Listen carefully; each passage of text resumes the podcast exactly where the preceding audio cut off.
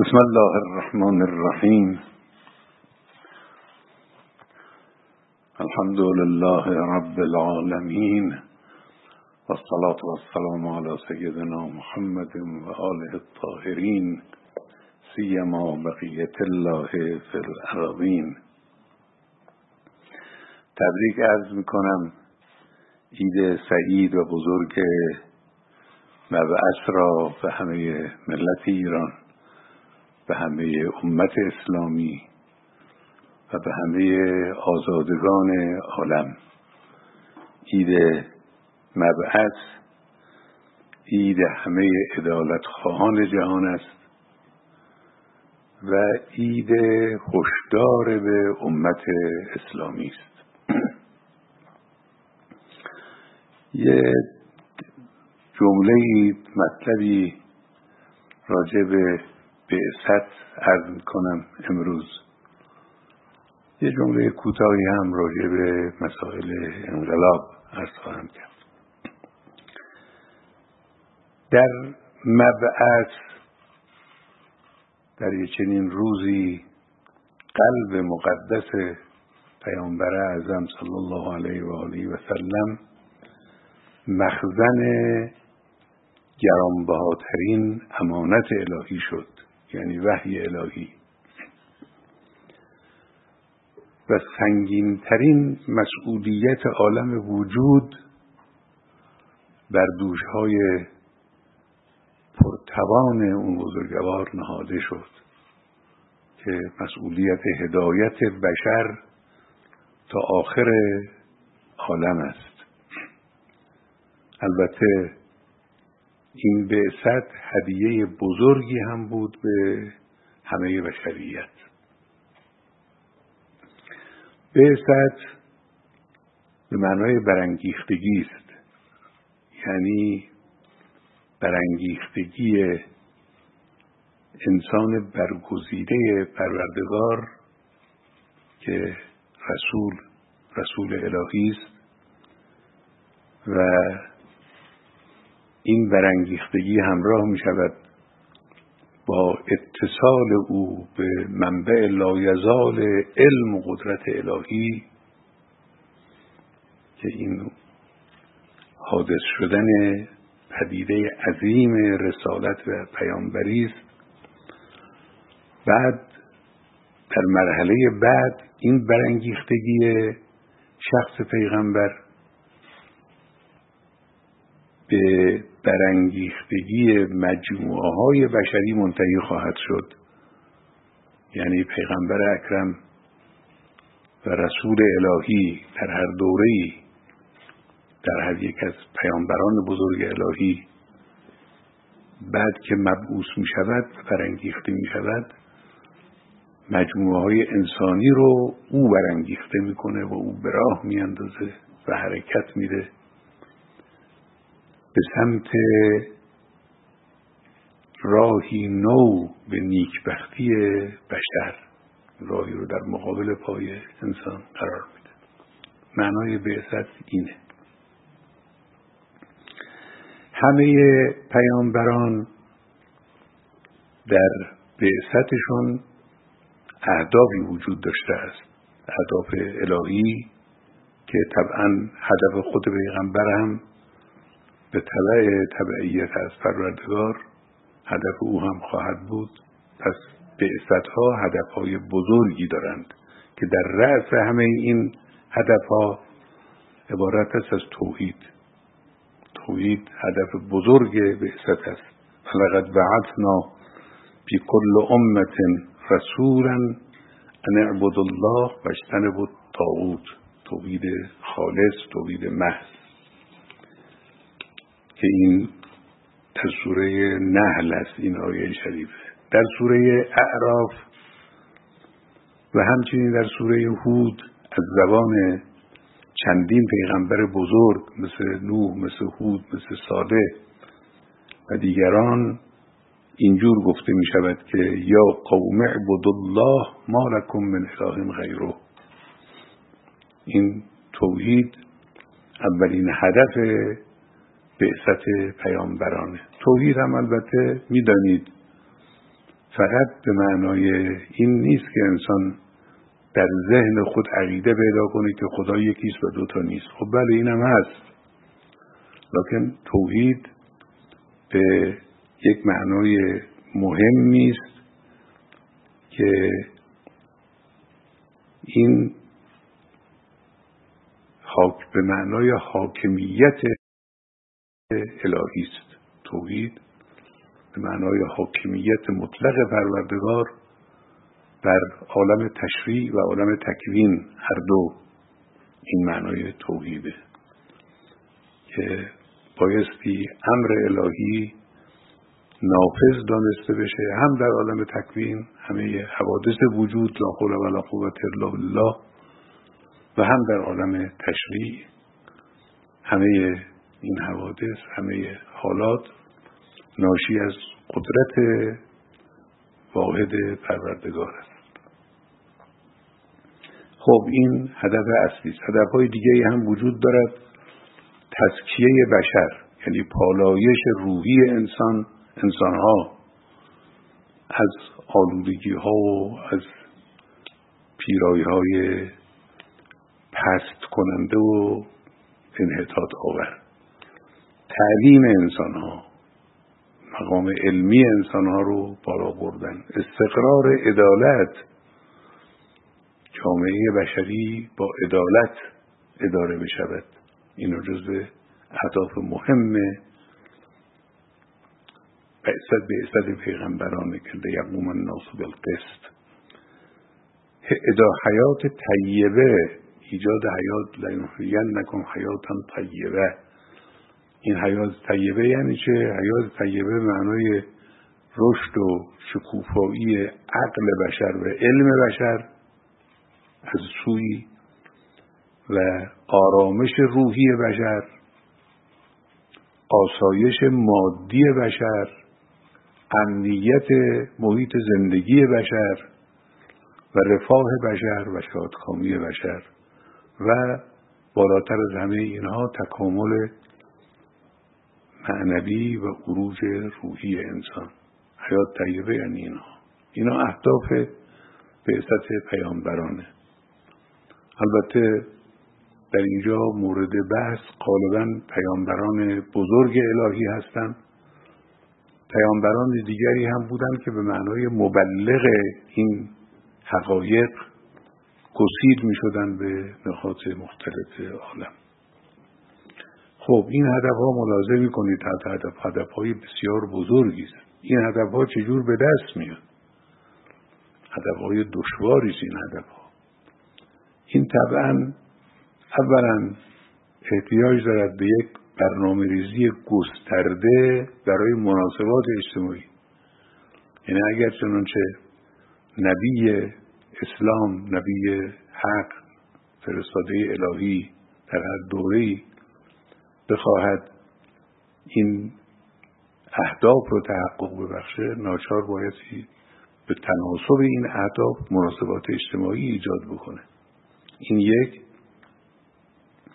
هدف مطلب دوم هم قدرت سیاسی است. یعنی این مناسبات اجتماعی رو یک انسان منزوی نصیحت کننده فقط که مردم رو نصیحت می‌کنه که نمی‌تونه به وجود بیاره.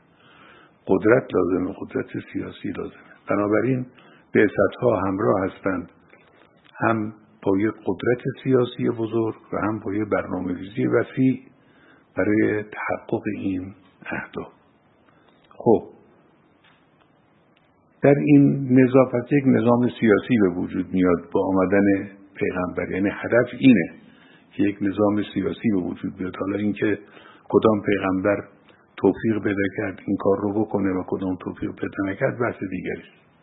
لکن هدف این است که یک نظام سیاسی به وجود بیاید که بتواند این اهداف رو با تشکیل برنامه ها و مناسبات اجتماعی و مناسبات گوناگون بشری این اهداف رو تحقق ببخشه در این نظام سیاسی آین حکمرانی از کتاب خدا گرفته میشه از اونچه که خدای متعال بر پیغمبر نازل می‌کنه که میفرماید فبعث الله النبیین و بشرین و منذرین و منذرین و انزل معهم الکتاب بالحق لیحکم بین الناس فی مختلفو فیه. لیحکم یعنی لیحکم کتاب.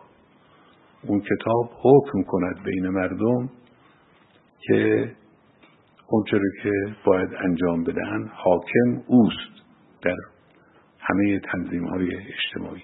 این در سوره بقره است در سوره آل عمران ولیحکم اهل الانجیل به ما انزل الله فیه انجیل حاکم است.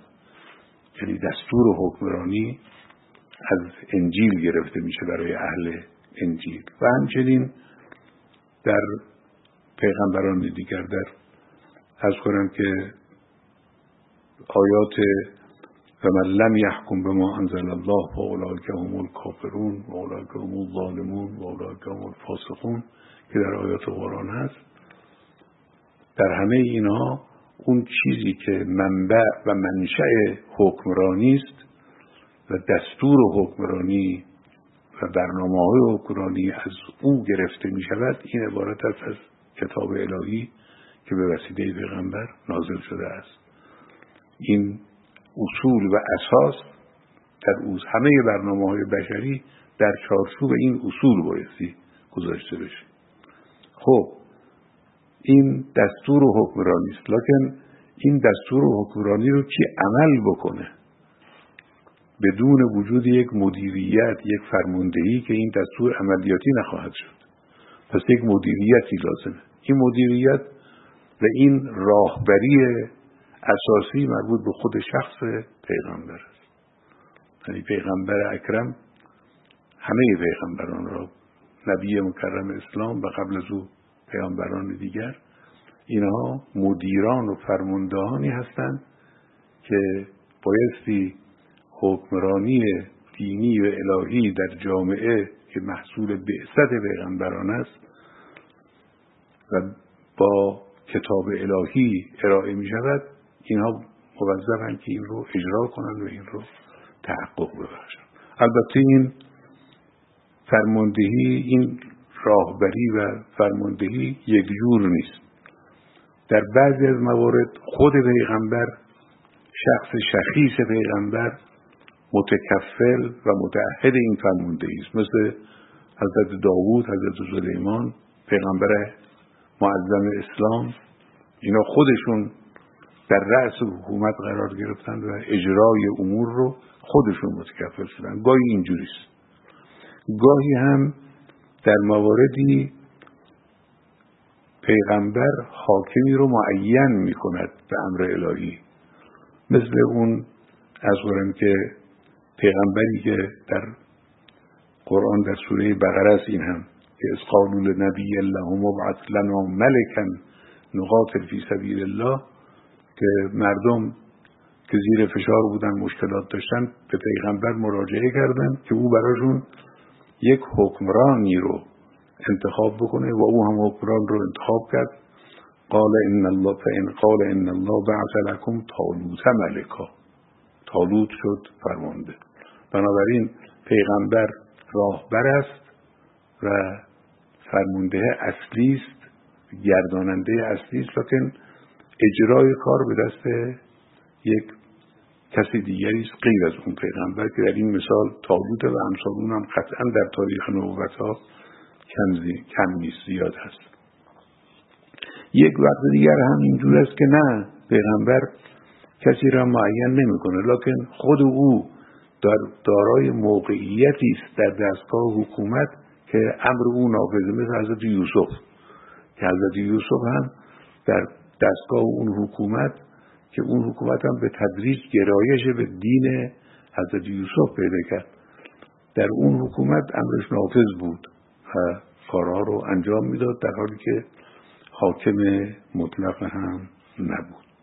این هم این. بنابراین این وضع بعثت به طور خلاصه اینجوریست. پس بعثت به معنای برانگیختگی پیغمبر است.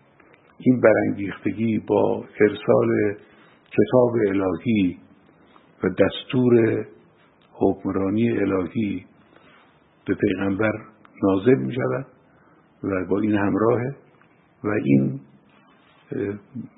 مفاد این حکمرانی رو پیغمبر خدا رسول الهی اون رو اعمال می‌کنه و اجرا می‌کنه و راهبری می‌کنه به شکلهای مختلفی که عرض کردیم. شاید شکلهای دیگری هم وجود داشته باشه که ما در قرآن از او البته اثری ندیدیم. اما ممکنه وجود داشته باشه. ما همه حوادث تاریخ رو که مطلع نیستیم. خب بنابراین دین با این نگاه گسترده چیه؟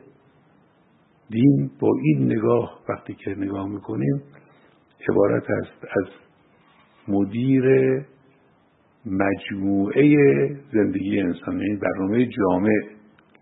نه برنامه شخصی و برنامه های صرفا عبادی و فردی انسان که بعضی خیال می‌کنن دین متکفر برنامه های فردی است. مسائل گوناگون اجتماعی و سیاسی و اقتصادی و غیره از حوزه دین خارجه. نه این نگاه نشان میده که دین جامعه است جامعیت. داره و طبعا این دین با این نگاه مورد دشمنی هم قرار می‌گیره. در همه زمان ها اشرار عالم با یک چنین دینی مخالفت کردن.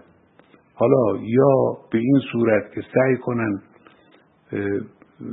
فرو بکاهند این منطقه عظیم و قلمرو عظیم رو به مسائل شخصی یا به این صورت یا اینکه علنا در مقابل دین بیستن که فرمود و که جعلنا لکل نبیین عدوا من المجرمین که سوره فرقان است.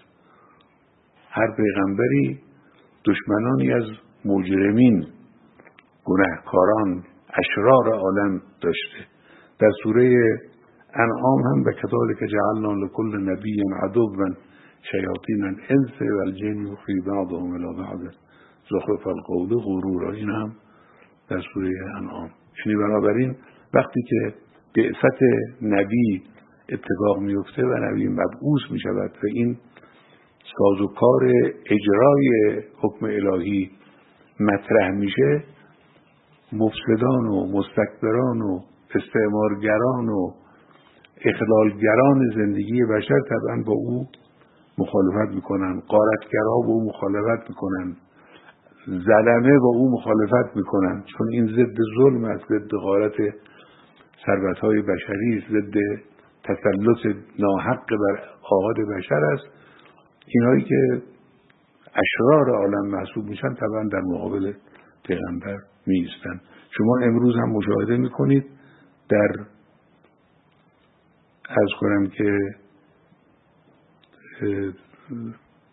تبلیغات دشمنان از چیزی به نام اسلام سیاسی نام آورده میشه. اسلام سیاسی همین است که در نظام اسلامی ایران تحقق پیدا کرده. یعنی همین چیزی که حالا بعد اشاره خواهم کرد به حرکت عظیمی که امام بزرگوار ما انجام دادن.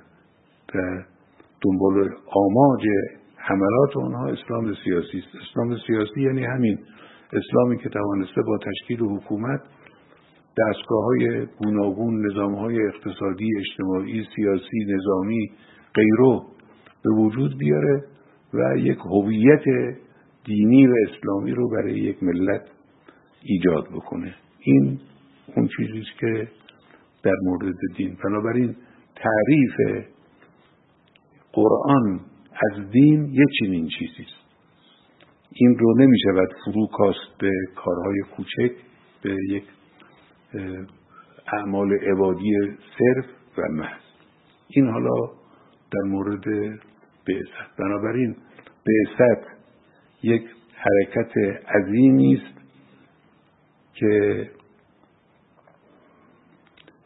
برنامه جامع و نجات بخش بشر رو در اختیار انسان ها می‌گذاره و اونها رو آماده می‌کنه برای یک حرکت بزرگ. البته اینجور نیست که برانگیختگی پیغمبر و راهبری او مردم رو از تحرک در این میدان برکنار کنه. اینجور نیست. همدور که از کردیم برانگیختگی پیامبر به برانگیختگی انسانها منتهی میشه و جامعه رو برانگیخته می‌کنه. انسانها حرکت می‌کنند. لذاست که امیر المومنین علیه السلام در اون خطبه معروف و طرفیهم رسوله لیستعدوهم میثاق فطرته و یذکروهم منسی نعمته و یثیرو لهم دفائن العقول. دفینه های دانش و خرد رو در وجود انسان زنده می‌کنن به حرکت در میارن. فطرت خفته اونها رو بیدار می‌کنن و اونها رو به حرکت در میارن. و پیغمبر اسلام باز در یک خطبه دیگر نهر البلاغه درباره پیغمبر میفرماید که طبیب دوار به تبه قد احکم مراهمه و احما مواسمه. هم مرهم داره. هم سابق محل زخم ها رو وقتی که با مرهم خوب نمی‌شد یک میله داغی رو روی زخم میگذاشتن و زخم به این وسیله خوب می‌شد. این بهش میگن در لغت عرب به این میله داغ می‌کرد طبیب و میگذاشت روی زخم. بهش میگن میسم با سین. یا موسم یا میسم با سین. این رو میفرماید که قد احکم مراهمه پیغمبر اسلام هم مرهمه ها رو آماده کرد فراهم کرد و احما مواسمه هم اون تیر میله های لازم رو فراهم کرد که یزه و حیث و یحتاج و حیث و شا اونجا اون رو هر جا لازم هست هر جا مفید هست مرهم هر جا لازم هست. این حدودی که می‌بینید در اسلام هست. حدود و مجازات ها و اینا این همون میله های گداخته است که روی زخم می‌گذارن که زخم رو خوب کنه این در مورد مسائل مربوط به بعثت. و اما راجع به مسائل انقلاب انقلاب عظیم اسلامی در ایران مضمون بعثت رو در دوره معاصر تجدید کرد. یعنی خداوند متعال به امام بزرگوار ما این توفیق رو داد که خط مستمر بعثت نبوی رو در این دوران با ابتکار خود با شجاعت خود با اندیشه بلند خود با فداکاری خود پررنگ کنه و نمایان کنه. همون خط بعثت هست که خب در طول زمان کمرنگ بود.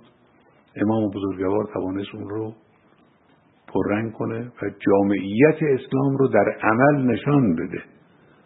و نشان بده که اسلام یک دین جامعه است و شامل همه زندگی انسانه. این رو میتر برجسته کرد امام بزرگوار. ابعاد اجتماعی و سیاسی دین رو که به فراموشی سورده شده بود این رو احیا کرد و بیاد آورد. و یذکروهم منسی نعمته مستاق این جمله قرار داد.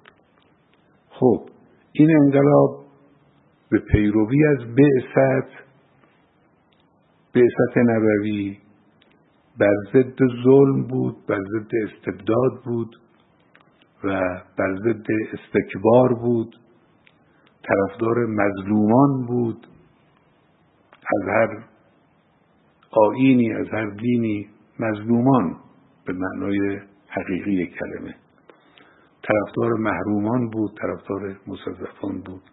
از هر ملتی و هر دین و مسلکی و در همه حال همین انقلاب عموم بشریت رو به سرات مستقیم اسلام دعوت کرد. و این حرکت اساسی انقلاب اینه. خب وقتی که این انقلاب تشکیل شد و نظامی رو بر این اساس به وجود آورد که نظام جمهوری اسلامی است همون حادثه ای که برای پیغمبران پیش می آمد تکرار شد. یعنی اشرار عالم در مقابل این انقلاب صف کشیدن همچنانی که در مقابل پیغمبران صف میکشیدن که جعلنا لکل نبی جعلنا عدو من المجرمین. مجرمین عالم و اشرار عالم مستکبرین عالم در مقابل انقلاب صف کشیدند و مشغول مقابلشان. این البته خلاف انتظار ما هم نبود. ما از اول هم توقع نداشتیم که اینها با انقلاب سازگاری نشان بدن. از اول معلوم بود که چنین اتفاقی میفته حالا ما وعدن الله و رسوله صدق الله و رسوله. معلوم بود که با انقلابی با این خصوصیات امثال آمریکا و قدرت های استکباری و شوروی اون روز مقابله می‌کنند و میستند و همینجور هم شد. خب این مقابله قطعا وجود داره. منتها اونها در این قضیه مقابله و معارضه با جمهوری اسلامی هم مثل همه جا تحریف و دروغگویی رو رایج کردن. گفتن جمهوری اسلامی با همه دنیا سر ناسازگاری و سر ستیزگری داره. این درست نیست. این خلاف. ما از قرآن یاد گرفتیم که کسانی که دشمنی نمی‌کنن با نظام اسلامی با اونها خوشرفتاری کنیم. لا ینهاکم در سوره ممتحن است. لا ینهاکم الله عن الذین لم یقاتلوکم فی الدین و لم یخرجوکم من دیارکم ان تبروهم و تقسطوا الیهم این کفاری که با شما سر ستیزه ندارن سر جنگ ندارن دشمنی با شما نمی‌کنن. عملا شما با اینها نیگی کنید. با اینها هم عمل به قسط و عدل بکنید. ان الله یحب المقسطین. این آیه قرآن. انما ینهاکم الله عن الذین قاتلوکم فی الدین و اخرجوکم من دیارکم ان هم این برابر این آیه قرآن این رو میگه. اینجور نیستش که ما با اینی که میگن جمهوری اسلامی سر ستیزه با همه دارن. نخیر ما کسانی که با ما دشمنی نمی‌کنن از هر دینی از هر مذهبی با اینا مشکلی نداریم. به اینا نیکوکاری هم می‌کنیم. تأکید اسلام مقابله با دشمنانه. کسانی که دشمنی می‌کنن. نه کسانی که دینشون با شما یکی نیست. در داخل کشور یه گروهی از این روشنفکر نماها سالها پیش البته که گاهی اخیرا هم گاهی تکرار میشه عنوان دگراندیش رو در مقابل جمهوری اسلامی قرار دادن. من در یه سخنرانی گفتم ما دگراندیش برای اون مسئله نیست. اندیشه شما دیگر خوب دیگر باشه چه اشکال داره ما با اندیشه شما کاری نداریم. دشمنی نباید بکنید. قرآن روی دشمن و دشمنی کردن تکیه می‌کنه. اینی که در سوره ممتحنه میفرماید یا ایها الذین آمنو لا تتخذوا عدوی و عدوکم اولیاء تلقون الیهم بالموده دوستی با اونها نکنید. اونها رو همراه خودتون و هم پیمان خودتون نگیرید کسانی که دشمن من و دشمن شما هستن هم دشمن خدا هم دشمن جامعه اسلامی هست. یا اون آیه معروف و اعدو لهم مستطعتم من قوت من روات الخیل که در سوره انفال هست این بعد دارد ترهبون بهی عدو الله و عدوکم این قوت ایجاد کردن اقتدار ایجاد کردن سلاح ایجاد تولید کردن و خود رو قدرتمند کردن برای این این برای این است که تربون بهی عدو الله دشمن رو بترسانید این نیست که بحث غیر دشمن نیست. بنابراین تکیه اسلام در مواجهه با دشمن فعال است. خب حالا این دشمنان رو ما از اول انقلاب آزمودیم و تجربه کردیم. از روز اول انقلاب با اینکه خب خیلی گذشت ها جمهوری اسلامی کرد نسبت به بیگانگان و دیگران توطعه ها علیه جمهوری اسلامی شروع شد از همون اوائل بیش از همه آمریکا بعدم دیگران. تو الان هم ادامه داره. دو عنصر مهم برای مواجهه با این دشمنی لازمه. دو عنصر مهم که بنده همیشه توصیه کردم.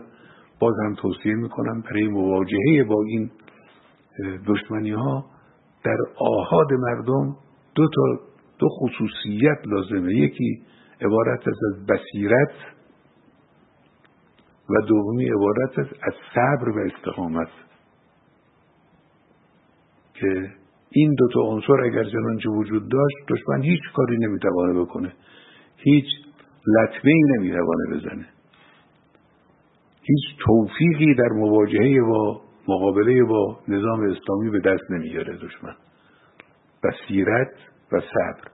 این همونی است که المومنین فرمود که ولا یحمل هذا العلم الا اهل البصر و صبر و العلم به مواضع الحق. در خطبه نجم است. خطبه 173 بصیرت یعنی چه؟ بصیرت یعنی تیزبین بودن و راه درست رو شناختن. انسان گاهی اشتباه می‌کنه. حالا انسانهای ابتدایی و تازه کار که اشتباه احتمال اشتباهشون بیشتره آدمای قدیمی و مجرب هم مواردی اشتباه می‌کنن راه درست رو. بایستی مراقبت کرد که انسان در شناخت راه درست اشتباه نکنه. این اول بصیرت به این معناست در غبار آلودگی فتنه ها بتوانه راه رو پیدا کنه به فهم راه درست چیست.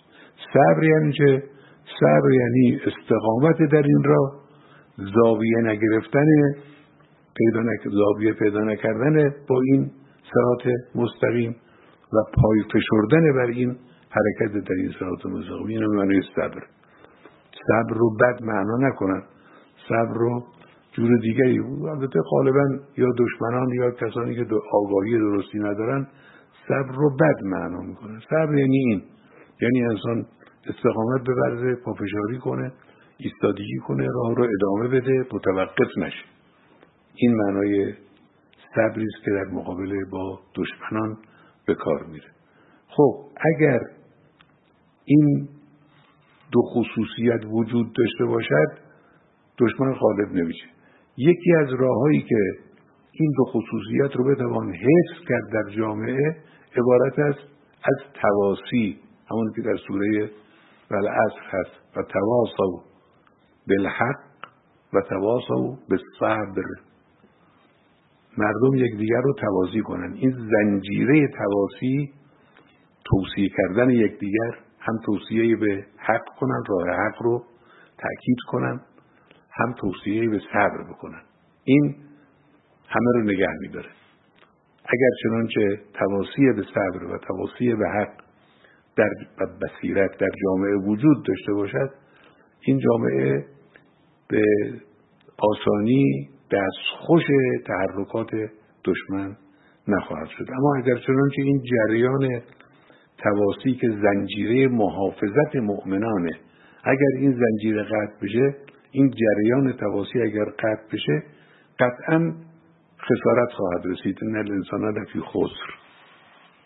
الا الذين امنوا وعملوا الصالحات و تواصوا بالحق و تواصوا بالصبر اگه این تواصی نباشه خسارت تحقق پیدا خواهد کرد. خب دشمن همین عامل مهم رو هدف قرار میده. دو هدف رو به نظر ما دشمن در جنگ نرم دنبال می‌کنه. حالا جنگ یک جنگ های آشکار نظامی و سخت و خشن هست. اونا خب حکم خودش رو داره. اما جنگ نرم مشکلتر علاج می شود و خطرناکتره به یک معنا از جنگ سخت خطرناکتر هم هست. در این جنگ نرم دشمن دو حرکت رو انجام میده و دو هدف رو دنبال می‌کنه. یکی این است که این زنجیره تواسی به حق و به صبر رو قطع کنه. این یک. دوم این که حقایق رو وارونه نشان بده. که تبلیغات فراوانی هم دارن. حقایق عالم رو راحت به عکس به دروغ وارونه نشان بدن. اما اینکه تواسی به حق و صبر رو رشته تواسی رو قطع کنن جریان تواسی رو قطع کنن در بین مؤمنان. این چیز خطرناک است. کاری کنن که مؤمنین به یکدیگر توصیه نکنن همدیگر رو حفظ نکنن به یکدیگر امید ندن. این اگر قطع این جریان بریده شدن جریان تواسی اگر اتفاق بیفته در جامعه این خیلی خطرناک. این موجب میشه که انسان ها احساس تنهایی کنند احساس نومیدی کنند و اراده ها ضعیف بشه امیدها کمرنگ بشه. اینه جرأت اقدام از دست بره. وقتی تواسی نبود این اتفاقات میفته و طبعا وقتی اینجور شد امیدها کم شد و جرأت ها کم شد و اراده ها ضعیف شد. قهرن هدف های عالی و متعالی به تدریج از دست دست دور میشه و کمرنگ میشه و دست نیافتنی به نظر می‌رسه و به دست فراموشی سپرده میشه که این افسران جنگ نرم ما نباید اجازه بدن این اتفاق بیفته. من یه وقتی گفتم جوانهای ما افسران جنگ نرم ما هستن. جوانها نباید اجازه بدن یه چنین اتفاقی بیفته و باید امید آفرینی کنند باید توصیه به ایستادگی کنند توصیه به تنبلی نکردن توصیه به خسته نشدن. اینا کاری است که جوانهای ما که گفتیم افسران جنگ نرم هستن بر عهده دارن. البته امروز فضای مجازی فرصتی است برای این کار. حالا فضای مجازی رو دشمنان جور دیگه ازش استفاده می‌کنن. اما شما جوانهای عزیز اینجوری ازش استفاده کنید. این از فضای مجازی استفاده کنید برای امید آفرینی برای توصیه به صبر برای توصیه به حق برای بصیرت آفرینی برای توصیه به خسته نشدن تنبلی نکردن بیکار نموندن و اینها. خب این در مورد این کار اول دشمن که قطع زنجیره تواسی و حفاظت از یکدیگر است. کار دومیشون که گفتیم بارون نمایی حقیقت دروغگویی در باب حقیقت. اینقدرم با جرأت و قاطعیت این دروغ رو میگن که هر کسی گوش کنه خیال می‌کنه که این راست میگه. چین با خیلی خونسرد و محکم و قاطع حقیقت رو 180 درجه وارونه نشان میدن. حالا مثلا فرض بفرمایید که الان شش ساله که همدست عرب آمریکا داره مردم یمن رو با مردم مظلوم یمن رو در خانهشون در خیابانشون در بیمارستانشون در مدرسهشون داره بمباران می‌کنه. اونها رو محاصره اقتصادی کرده از رسیدن غذا مانع میشه از رسیدن دارو مانع میشه از رسیدن نفت به اونها مانع میشه. شش ساله که این اتفاق افتاده و این البته با چراغ سبز خود دولت آمریکا اتفاق افتاد. اون وقت هم دولت دموکرات در سر کار بود. چراغ سبز دادن. و این دولت قسی القلب و سنگدل و ظالم عرب متاسفانه با مردم یمن داره اینجور رفتار می‌کنه. خب این واقعیت قضیه است. حالا یمنی ها که مردم البته خیلی با استعدادی هم. بسیار با استعدادن مردم یمن. اینا توانستن با استفاده از برخی از پدیده ها برای خودشون وسایل دفاعی به وجود بیارن. یا تهیه کنن یا خودشون بسازن و به این بمباران های شش ساله جواب بدن. به مجرد اینکه از طرف یمنی های کاری انجام می‌گیره فریاد تبلیغات اینا بلند میشه که آقا حمله شد آقا ترور شد آقا همشون میگن سازمان ملل هم میگه. که واقعا زشتی کار سازمان ملل در این زمینه از کار آمریکا بدتره. آمریکا خب یه دولت مستکبر ظالمه سازمان ملل چرا؟ اون رو به خاطر شش سال بمباران محکوم نمی‌کنن این رو به خاطر اینکه در مواقعی دفاعی از خودش کرده و این دفاع کارگر شده این رو ملامت می‌کنن و همه روش میریزن و حمله می‌کنن. این یه نمونه از دروغگویی و اینها یا آمریکا بزرگترین زرادخانه اتمی دنیا در آمریکاست. بزرگترین زرادخانه اتمی. حالا شاید هزارها من نمی‌دونم. بمب اتم اینا در انبارهاشون دارن. و این رو به کار هم بردن. یعنی تنها دولتی که بمب اتم رو تا حالا به کار برده دولت آمریکاست. دویست و بیست نفر در یک ساعت در یک روز قتل عام کرده آمریکا. اینو اینجوری کردن. اون وقت فریاد می‌زنن که ما ضد توسعه سلاحهای اتمی هستیم. یعنی اینجوریست دیگه. مدعیان که ما مخالف سلاح کشتار جمعی هستیم. دروغ میگن بدترین و خطرناکترین سلاح کشتار جمعی دست اوناست. اون رو به کار هم بردن استفاده هم کردن. در این حال میگن ما مخالف سلاح های کشتار جمعی هست از مجرمی که مخالف خودش رو با اره تکه تکه می‌کنه. دیگه همه دنیا فهمیدن. سعودی ها یه مخالف رو با یه شکلی گیر انداختن.